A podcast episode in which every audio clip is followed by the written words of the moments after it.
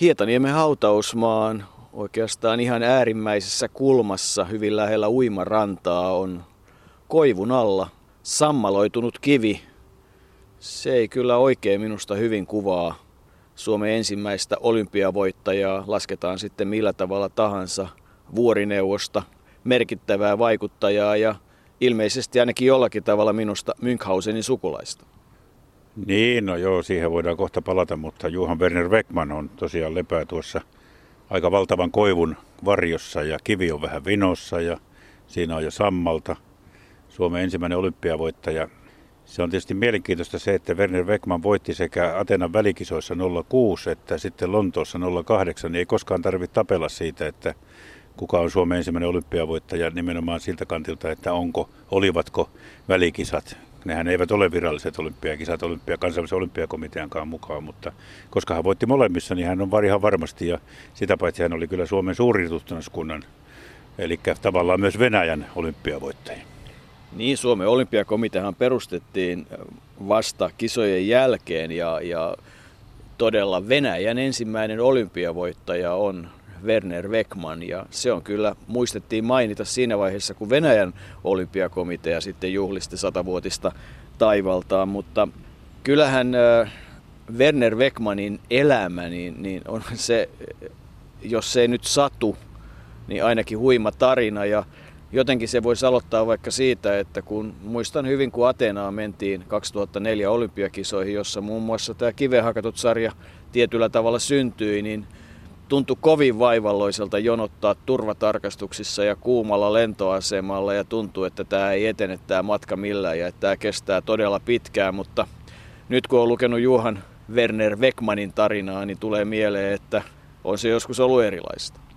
Niin siihen varmaan liittyy tuo viittauksesi Münchhauseniin, koska Weckman itse oli muuten kirjallinen kyky. Hän kirjoitteli Suomen urheilulehteen juttuja ja ja siitä matkasta Atenaan silloin 06 niin on aivan valtavan pitkä tarina löydettävissä urheilulehdistä. Ja siinä on kyllä niin uskomattomia käänteitä. Tämä Werner Beckman on ollut teräsmies ja fantom ja hämähäkkimies, koska hän on pystynyt hänet ja sitten kolme muuta urheilijaa pelastamaan mitä ihmeellisimmistä tilanteista. Passit ovat välillä poliisien hallussa ja hän saa ne haltuunsa ja joka puolella, että en tiedä, jotenkin se tuntuu vähän, vähän uskomattomalta, mutta kun muistan toisaalta oman kokemukseni Atenaan menosta vuonna 1982, kun mentiin junalla Helsingistä ihan tarkoituksella EM-yleisurheiluihin, niin kyllä se mielenkiintoinen matka oli läpi Euroopan. Siellä tapasi monenlaisia ihmisiä suomalaista operalaulajasta työttömään albaanialaiseen insinööriin, jolle tarjottiin Belgradissa muun muassa lounas ja keskusteltiin hänen elämästään. Siitä sai monia juttuja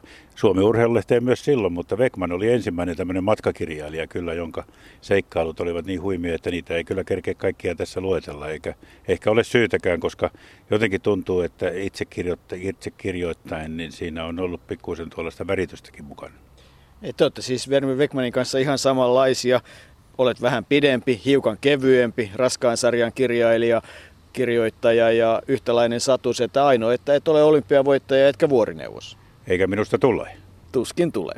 Oli miten oli, niin, niin Werner Beckmanin elämähän alkoi 26. päivä heinäkuuta 1882 Loviisassa maanviljelijäperheessä ja hän eli aina sitten 22. helmikuuta 1968 lyhyesti sanottuna olympiavoittaja, Suomen kaapelitehdas Oyn toimitusjohtaja, vuorineuvos, verkostoituja ja, ja aikaisemman työuransa vuoksi myös semmoinen Venäjän ja idän kaukana asiantuntija, joka tuli Helsinkiin 1899, kun pyrki Lyseoon, sitten lukioon niin sanotusti, ja valmistui ylioppilaaksi Svenska Reallyseumista 1902 ja rupesi sitten opiskelemaan Suomen politeknisessä opistossa. Ja siitä sitten pikkuhiljaa alkaa se urheiluura, joka ei ole erityisen pitkä, mutta hyvin värikäs.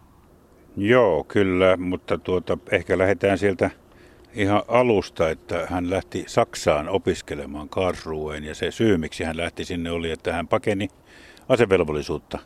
Asevelvollisuuden pakenemista on monenlaista ollut nykyaikana, mutta silloin lähdettiin sen takia, että olisi joutunut Venäjän, Venäjän armeijaan ja, ja hän lähti Saksaan opiskelemaan ja siellähän tuo painiura alkoi ja hänestä tuli maailmanmestari vuonna 1905. on kerrottu siitä, miten hän valmistautuu noihin maailmestaruuskilpailuihin ja se on minusta aika huima juttu, kun, kun tuota aamu, siis hän tietysti paini koko päivän tietysti, niin kuin amatöörille kuului, kahdeksan tuntia, mutta ennen painia hän nousi joka aamu ylös kello kuusi, voimisteli puolisen tuntia peilin edessä, hänestä on paljon muuten semmoisia kuvia, missä noita lihaksia jännitetään ja esiinnytään nimenomaan kuin peilin edessä. Hän oli siinä varmaan harjoitellut. Ja sen jälkeen join neljä raakaa kananmunaa ja maitoa ja teki rivakan kävelyharjoituksia ennen varsinaisia painiharjoituksia. Kyllä se kova homma on ollut, varsinkin tuo neljä raakaa kananmunaa joka aamu, niin tuntuu aika miehen suoritukselta. Niin, ja sitten siihen liittyy tietysti se, että sen jälkeen hän sitten vielä Willy Bonin kanssa Reinillä, kun Karlsruessa olivat, niin, niin souti kolme tuntia Reinillä illalla. Tämä oli semmoinen teholeiri aika kuukauden ajan 15.3.15.4. silloin 1905, jolloin tällaisella harjoituksella ei voi tulla muuta kuin kuukauden näin treenaa kuin olympiavoittaja, mutta onhan se nyt hiukan pidempi se hänen, hänen uransa. Hän seurasi 1897 ensimmäisen kerran oikeastaan painia Kaartin maneesissa, kun sen ajan suuruudet Kaar Allen, myöhemmin sitten myös hänen valmentajansa ja Anton Svaan esittivät sitä. Ja, ja voimistelupaini, vetokumit ja käsipuristimet muuten ihan samalla tavalla kuin myöhemmin sitten puhutaan Yrjö Saarelasta, ne kuuluivat siihen. Ja ensimmäisiin SM-kisoihin jo 1903 Kaar Allen valmensi häntä vain kaksi viikkoa ja sitten SM-kisoihin 1904 hän sitten voitti jo Suomen mestaruuden Werner Järvinen, Knut Lindberg, Adolf Winfors ja Anton Svaan.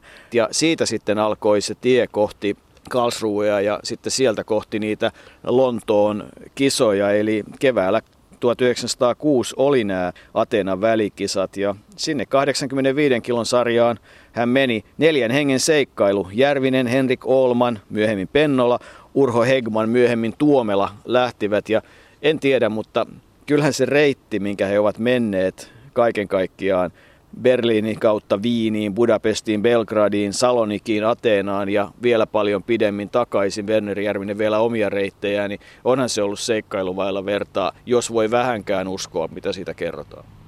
No kyllä siitä vähän voi uskoa, kyllä. Sillä varmasti on ollut vauhtia ja vaarallisia tilanteita, mutta Ateenaan miehet kyllä selvisivät. Siis se maailmanmestaruus tuli vuotta ennen ja siitähän silloin saksalaiset olivat ihmeessä, että miten amatööripainija pystyy tekemään sellaisia liikkeitä painimatolla, joita ei sirkuksessakaan oltu nähty. Siihen aikaan painisirkuksia oli kuitenkin Euroopassa ja hän niin kuin yllätti. Mutta se Atena, Atena oli huima juttu nimenomaan sen takia, että hänellä oli suuria vaikeuksia sitten siellä päästä siihen sarjaan, mikä hän oli valinnut itselleen.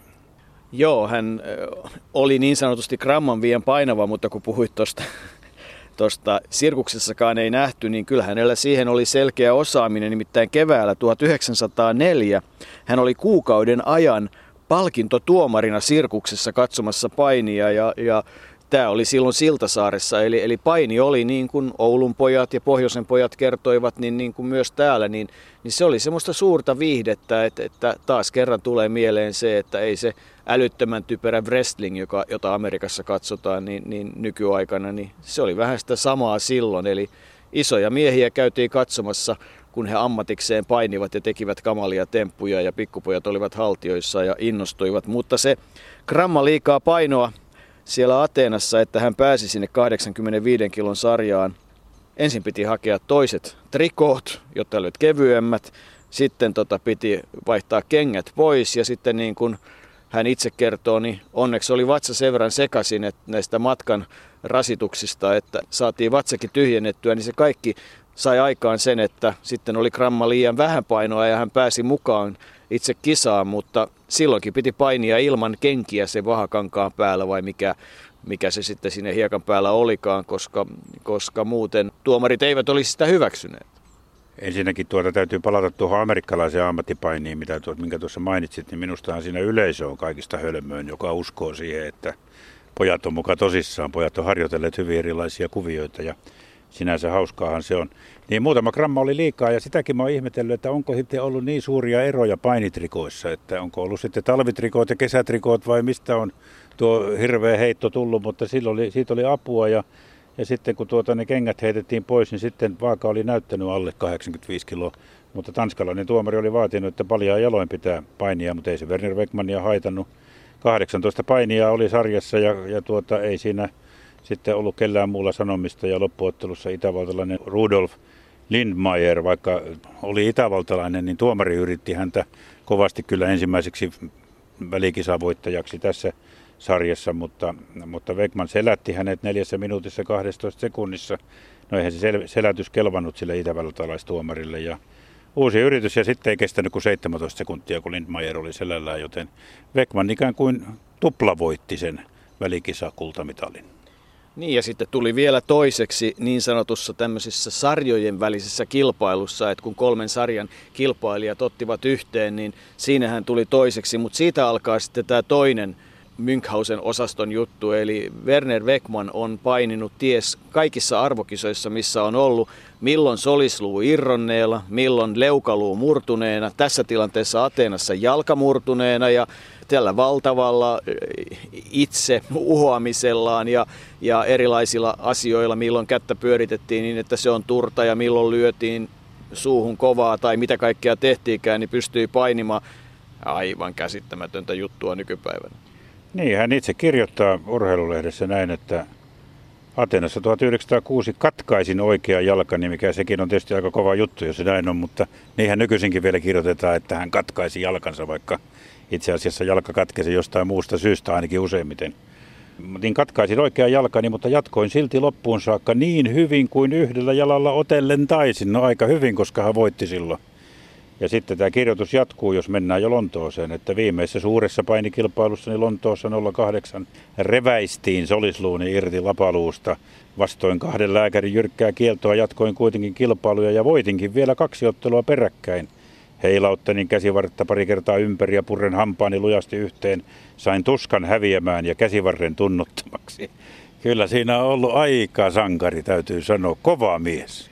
On, ja kun tähän vielä liitetään, että se ensimmäinen raskaan sarjan maailmanmestaruus silloin Duisburgissa niin Fredrik Mülleria vastaan, niin se syntyi leukaluu sijoilta ja hän löi itse leukaansa nyrkillä niin kovaa, että se oli turta ja meni paikalle ja kivusta huolimatta otteli, niin en mä tiedä, joko pitää olla aikamoinen masokisti tai sitten, sitten hän on Munkhausen tai sitten tämä kaikki on totta, mikä kuulostaa kaikkein uskomattomilta.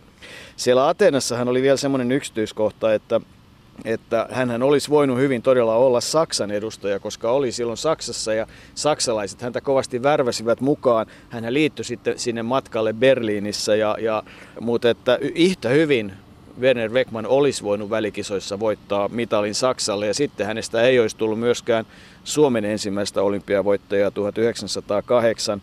Minä ja tiedä, mitä se kaikki tarkoittaa. Ja sitten tietysti se, että heillä oli tämmöinen omatekoinen lippu, mutta sitä ei koskaan nostettu ylös, ei Ateenassa eikä, eikä sitten Lontoossa, että Venäjän lipun alla he painivat, kun suomalainenkin olympiakomitea sitten Willebrandtin aktiivisuuden myötä toinen joulukuuta 1907 perustettiin.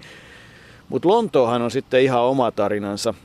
Siinä vaiheessa hän sitten voitti Lontoossa kultaa ja, ja siihen päättyi myös sitten Werner Weckmanin painiula ja hän siirtyi liike-elämän palvelukseen valmistuttuaan sieltä Karlsruhesta, mutta että yhtä hyvin hän olisi voinut olla olematta 1908 olympiavoittaja. Lontoossa 08 oli kolme suomalaista edustajaa, joista Werner Weckman ja Yrjö Saarella Oulun, Oulun kaveri pääsivät, pääsivät ilman karsintoja ja sitten karsintojen kautta sinne joukkueeseen otettiin Jussi Kivimäki, joka putosi heti alkukierroksilla luonnollisesti. Ja, mutta Weckman ja Saarella etenivät miehiä kaataen. Siinä aina kun hävisi, niin silloin ulos ei silloin laskettu pisteitä eikä, eikä mitään tämmöisiä muutakaan systeemiä, vaan se oli CAP-systeemi ja loppuotteluun nämä molemmat etenivät ja tulivat sitten vastakkain. Päivämäärä oli muuten 22.7. 08, kun sitten Saarella ja, ja Wegman ottivat yhteen ja siinä oli kolmesta, tai paras kolmesta, eli kaksi voittoa piti saavuttaa. Ja, ja kun tehtiin Yrjö Saarelaa, niin, niin silloin saatiin, saatiin tuota vahvistuksia sille, että kyllä siinä pientä ja vähän suurtakin sopupeliä käytiin siinä loppuottelussa. Eli ensimmäisen, ensimmäisen matsin voitti Saarella, selätti, selätti Vekmanin ja toisessakin Vekman oli hyvin lähellä selätystä. Hän itse kirjoittaa edelleen tuolla Suomen urheiluiden jutuissaan, että jotenkin ihmeen kaupalla sieltä selvisin, selvisin kuitenkin ylös ja, ja menikin Saarella selälleen. Ja sitten jouduttiin siihen kolmanteen otteluun, jossa miesten nähtiin pitkään nojailevan toisiinsa ja keskustelevan hartaasti asioista, jotka jälkeenpäin ovat ilmeisesti liittyneet sitten tämän ottelun lopputulokseen. Eli Saarella vanhoilla päivillään paljasti, että Beckman oli luvannut hänelle jotain hyvää ja todennut, että, että, että häviä sinä tämä, niin tuota, hän lopettaa painiuransa, kun sä olet vielä nuorempi mieskin. Tosi sekin on aika huvittavaa, koska kaksi vuotta oli ikäeroa miehillä ja, ja, ja niin siinä sitten väitetään ja, ja aika vahvalta nuo todisteet tuntuvat, että, että Saarella hävisi tahallaan Vekmanille ja näin Vekmanista tuli Suomen ja Venäjän ensimmäinen olympiavoittaja. Saarella sitten itse kyllä voitti kultamitalin Tukholmassa 1912, että eihän siinä kuinkaan käynyt siinä mielessä, mutta näinkin oli mahdollista ja mitä siinä? Suomalaiset saivat molemmat mitalit.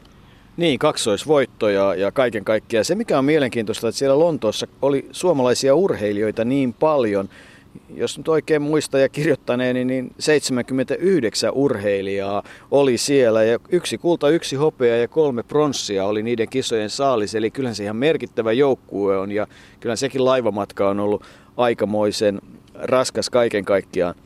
Niin, se kyllä se, kun siitä Saarelankin olympiavoitosta on näillä hetkillä, kun tätä äänitetään aika tarkkaan sata vuotta, niin, niin, niin kyllähän se aikamoista historiaa kaiken kaikkiaan on ollut. Meille oli annettu yleislippu, jolla pääsimme sisään kaikkialle, myöskin teatteriin ja niin edespäin. Avainaisseremonian aikana joukkueet marssivat kentälle kansallislippunsa joukkueen etunenässä, niin kuin nytkin. Meidän joukkueemme ei halunnut marssia kentälle venäläisen lipun perässä, jonka johdosta joukkueemme viisi miestä epäröiden seisoi sisäänkäytävän edessä odottaen tilanteen kehitystä. Kun Itävallan joukkue ohitti meidät, huusi ystäväni painonnosto maailmanmestari Josef Steinbach, Vekman, tulka meidän mukaamme. Ja näin marssimme Itävallan lipun jäljessä stadionilla. Kun juhlallisuudet olivat ohi ja meidän piti siirtyä kentältä, Ulos huusi amerikkalainen kiekon heittäjä Sheridan Vekman kom on. Näin marssimme kentältä amerikkalaisen lipun perässä. Siihen aika ei tunnettu mitään pistelaskujärjestelmää. Kreikalais-roomalaisen painin pääsääntöhän on, että voittajaksi tulee se, joka ensin saa toisen hartoilleen. Painemme stadionilla keskellä kenttää. Sinne oli järjestetty painia varten neljän muotoinen kehikko, jossa oli löysää hiekkaa. Tämä järjestely oli vanhan kreikalaisen tavan mukaisesti. Monen selvittelyn ja neuvottelun jälkeen onnistuimme saamaan pressun hiekan päälle. Paini kesti noin kolme tuntia keskellä pahtavaa auringonpaistetta. Minä olen painut noin viisi eli kuusi kertaa niin, että keskimäärin noin yksi painikilpailu puolta tuntia kohti. Kilpailijat olivat maailman siihen aikaan parhaat ja kaikki erittäin kovia. Vermer Wegman siis aloitti opiskelunsa Suomen polyteknisessä opistossa ja, ja siirtyi sitten todella sinne Karlsruheen opiskelemaan tekniseen korkeakouluun. Ja sitten tulee tämä onko tämä nyt sitten jo osa neljä näitä Münchhausen tarinoita, kun hän kertoo siitä, että miten hän sitä opiskelua teki. Nimittäin se on ollut semmoista 20 tuntia päivässä opiskelua ja siinä vaiheessa kun diplomityötä, jonka hän sai sitten täydellisin arvosanoin tietysti valmiiksi, niin hän valvoi omien sanojensa mukaan ja teki sitä viikon yhtä soittoa nukkumatta minuuttiakaan, että, että Houdin ja Münchhausen yhdistelmä Beckman muodossa makaa tuolla Hietaniemessä. Kova mies, täytyy sanoa, kun ajattelee tätä nykyajan huippuurheilua ja, ja, ja miten siinä loukkaannutaan ja puhutaan levosta ja levo- ja harjoituksen suhteesta ja kaikesta ollaan niin tarkkana, niin vähän erilainen tuo meininki on siihen aikaan ollut. Beckman lopetti urheiluuransa Lontooseen niin kuin oli myös Saarella luvannut. Hän lopettaa tähän, että saat sitten hallita tätä raskasta keskisarjaa mielin määrin ja, ja rupesi töihin. Hän lähti jo seuraavana vuonna sitten aika huima kertomus on tämäkin, että hän lähti Uralille hoitamaan teknisiä tehtäviä sikäläisissä asbestikaivoksissa. Ja niin kuin kansallisbiografiassa sanotaan, niin viihtyi siellä aina vuoteen 1921 asti. Mä tiedän, onko asbestikaivoksissa viihtyminen nykyaikana. Ei ainakaan tunnu siltä, että se olisi se ensimmäinen, ensimmäinen viihtymispaikka, mutta siellä hän teki pitkä uran. Oli ilmeisesti silloin maailmansodan aikana vähän tavallaan niin kuin internoitunakin siinä, koska oli suomalainen, mutta siellä hän oli kuitenkin oli siellä peräti 13 vuotta. Se on kyllä aika huomattava pitkä aika viihtyä asbestikaivoksissa. Niin sekin on mielenkiintoista, että kun hän on lähtenyt 909 Uralille sinne asbestikaivoksille, niin hän on solminut aviiliiton 1910 Ingrid Svedbergin kanssa ja, ja sitten lapset Gunnel on syntynyt 1914 ja Per Werner 1916, eli nyt olisi kyllä ollut hyvä tietää ja etsiä jostakin, että ovatko he syntyneet nimenomaan kun oltiin Uralilla vai, vai onko hän sitten kuitenkin liikkunut Uralin ja Suomen väliä, onko perhe ollut täällä. Todennäköisesti perhekin on ollut siellä, mutta tämä on semmoinen musta kohta Werner Beckmanin elämästä. Kaippa sekin joskus selviää, mutta se nyt ei ihan suoraan liity urheiluun, johon muuten liittyy sitten myös se Houdini-osuus numero viisi, nimittäin kyllähän se täydellinen lihasten hallinta, mihin hän kaikissa asioissa pyrkii, että kaikki kehon lihakset, hän pystyy niitä tahdollaan hallitsemaan – ja kovinta minusta on se, että hän pystyi rintalihasten avulla hallitsemaan myös sydämen toimintaa tarvittaessa. Jos oli pulssi vähän korkealla, niin rintalihasten ja hengityksen avulla niin saatiin hidastettua sydämen lyöntejä ja muuta. Eli, eli kyllähän niin kuin kaikin tavoin on ollut semmoinen ihminen, että jos nyt tuohon eteen tulisi nämä kaikki tarinat kertoisi, niin, niin en muuten uskoisi. Joo, ja kyllä sen verran täytyy tietysti korjata, että eihän hän siellä Uralilla siis yötäpäivää ollut 13 vuotta, kun katsoo näitä vuosilukuja kuitenkin hänen elämästään, niin kyllähän siihen sisältyy esimerkiksi opintomatka Ruotsiin 1911 ja Saksaan ja Sveitsiin 1914, että se ehkä selvittää, selittää myös tätä perhetaustaa ja, ja lasten syntymiä, että kyllähän sieltä tietysti pääsi välillä käymään pois, mutta kuitenkin hänen työnsä siellä jatkui vuoteen 1921 asti ja, ja se on tietysti merkittävä, merkittävä 13 vuotta ihmisen työelämässä on aina pitkä jakso.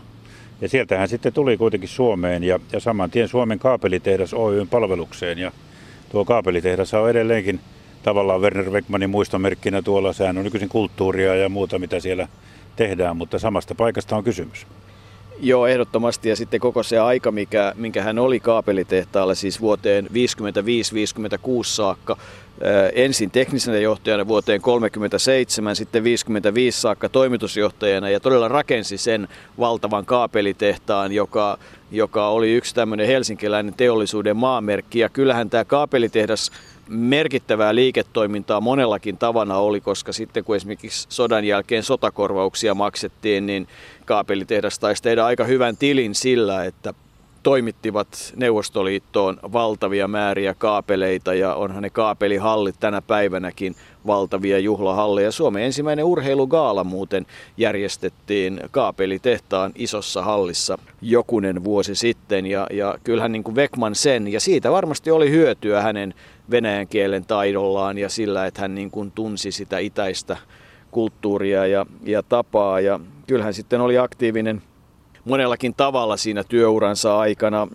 Vuorineuvoksen arvon hän sai 53 ja yksi tarina tietysti liittyy siihen, että, että kun, kun sodan aikana erilaisista mineraaleista, materiaaleista oli pulaa, niin he lähtivät etsimään lyijyä sitten muun muassa Petsamosta ja sinne taisi upota X miljoonaa markkaa sen aikaista rahaa, kun kaivokselle, kaivoksia rakennettiin, mutta ei sieltä oikein saatu mitään kotiin tuotavaksi. Niin, 43-44 kuitenkin sodan aikana siellä kaapelitehdas louhi vaikeissa olosuhteissa lyijyä. Ja, ja syyskuun alkuun mennessä 44 pumaskojen mukaan mennessä, niin siihen mennessä oli kaivoksesta nostettu noin 200 tonnia lyijypitoista malmia, mutta se jouduttiin sitten tietysti evakuoimaan nopeasti, kun tilanteet, tilanteet muuttuivat. Ja mukaan otettiin vain niin paljon malmia kuin kahteen kuorma-autoon mahtui, mitkä sattuivat nämä autot olemaan siellä paikalla – ja tuota, se Beckmanin arvion mukaan lyijy, lyijykaivos oli niellyt noin 15 miljoonaa markkaa tuottamatta mitään. Ja ainoa ilo oli sitten, että ne kaksi kuorma-autoa, mitkä sieltä saatiin Suomeen niin Malmien kanssa, niin niitä käytettiin sitten Porkkala-alueen evakuoinnissa. tämmöinenkin tieto löytyy. Kun puhuit noista sotakorvauksista, niin, niin näitä, näitä tämä kupariköyttä ja voimakaapelia niin vietiin arvioiden mukaan noin 13 miljoonan dollaria edestä vuoden 1938 hinnoissa laskettuna, joten kyllä se merkittävä osuus sotakorvausten maksamisessa joka tapauksessa oli. Kyllä, ja sitten myöhemmän liiketoiminnan kannalta, että kyllähän kaapelitehdas oli siis merkittävä tekijä nimenomaan, kun kaapeleista puhutaan, mutta että kyllähän kaiken kaikkiaan tämä Werner Weckmanin ura sieltä 1882 Lovisasta sitten sinne 1960-luvun Kekkosen Suomeen ja Helsinkiin, niin, niin se pitää sisällään siis semmoisen kohtuullisen kymmenen vuotta kestäneen urheiluuran, vähän toistakymmentä vuotta kestäneen uran siellä Uralilla asbestikaivoksissa ja sen jälkeen tämmöisen liikemies vaikuttajauran, että, että kyllähän hän merkittävä suomalainen on monellakin tavalla. Hänen ensimmäinen avioliittonsa, ensimmäinen vaimo Ingrid kuoli ja hän solmi sitten toisen avioliiton 1948 Dagmar Falinin kanssa ja, ja tuolla haudassa, joka todella ei ihan ulkoisilta puitteiltaan vaikuta ensimmäisen olympiavoittajan haudalta, niin tavallaan sellainen patinoitunut se tällä hetkellä on. Eikä siihen kukaan ole niitä olympiarenkaitakaan tuonut. Ne jos sinne, jos mihin ne kyllä tietyllä tavalla erityisen hyvin kuuluisivat.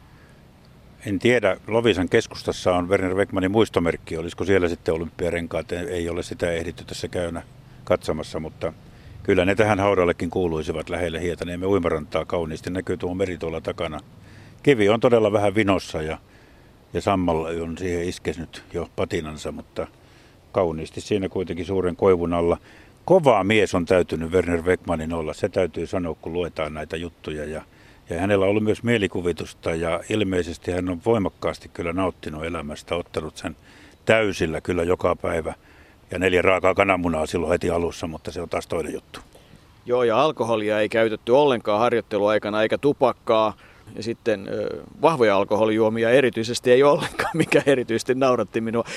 Kyllähän on osannut sitten kuitenkin jossain vaiheessa todeta, että isoja champagne juhlia vietettiin Ateenassa voiton kunniaksi. Että, että kyllähän tämä niin kuin urheilu on kaiken kaikkiaan ollut kun ei osattu kertoa eikä elää eikä olla. Minua ei voi muuta sanoa, nauratti erityisesti se, että siinä Itävallan keisarikin meinasi viidissä mennä, kun pojat vossikalla päästelee tai millä päästelivätkään asemalta toiselle, kun oli kiire, niin siinä oli kuitenkin sitten aikaa jokunen minuutti selvitellä sitä, että keisarilliset vaunutkin kaatuu matkalla. Joo, Werner Beckman oli kyllä yleissankari, mutta kun puhuit tuosta alkoholista äsken, niin tosiaan se lause, mikä löytyy täältä arkistoista on, on hänen sanomanaan, että alkoholia ja tupakkaa hän ei käyttänyt ollenkaan ja väkeviä alkoholijuomia ei lainkaan.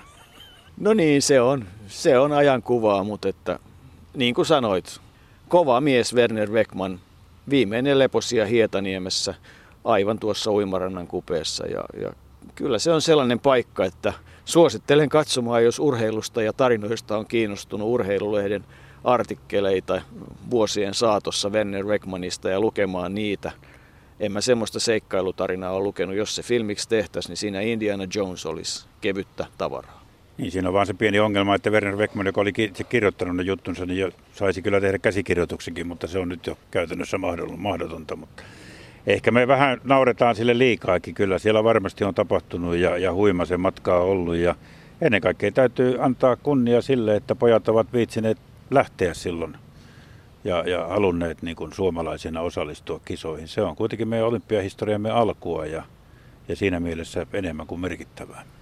Ja aina harto on mahdollista, että kaikki mitä kerrotaan on totta.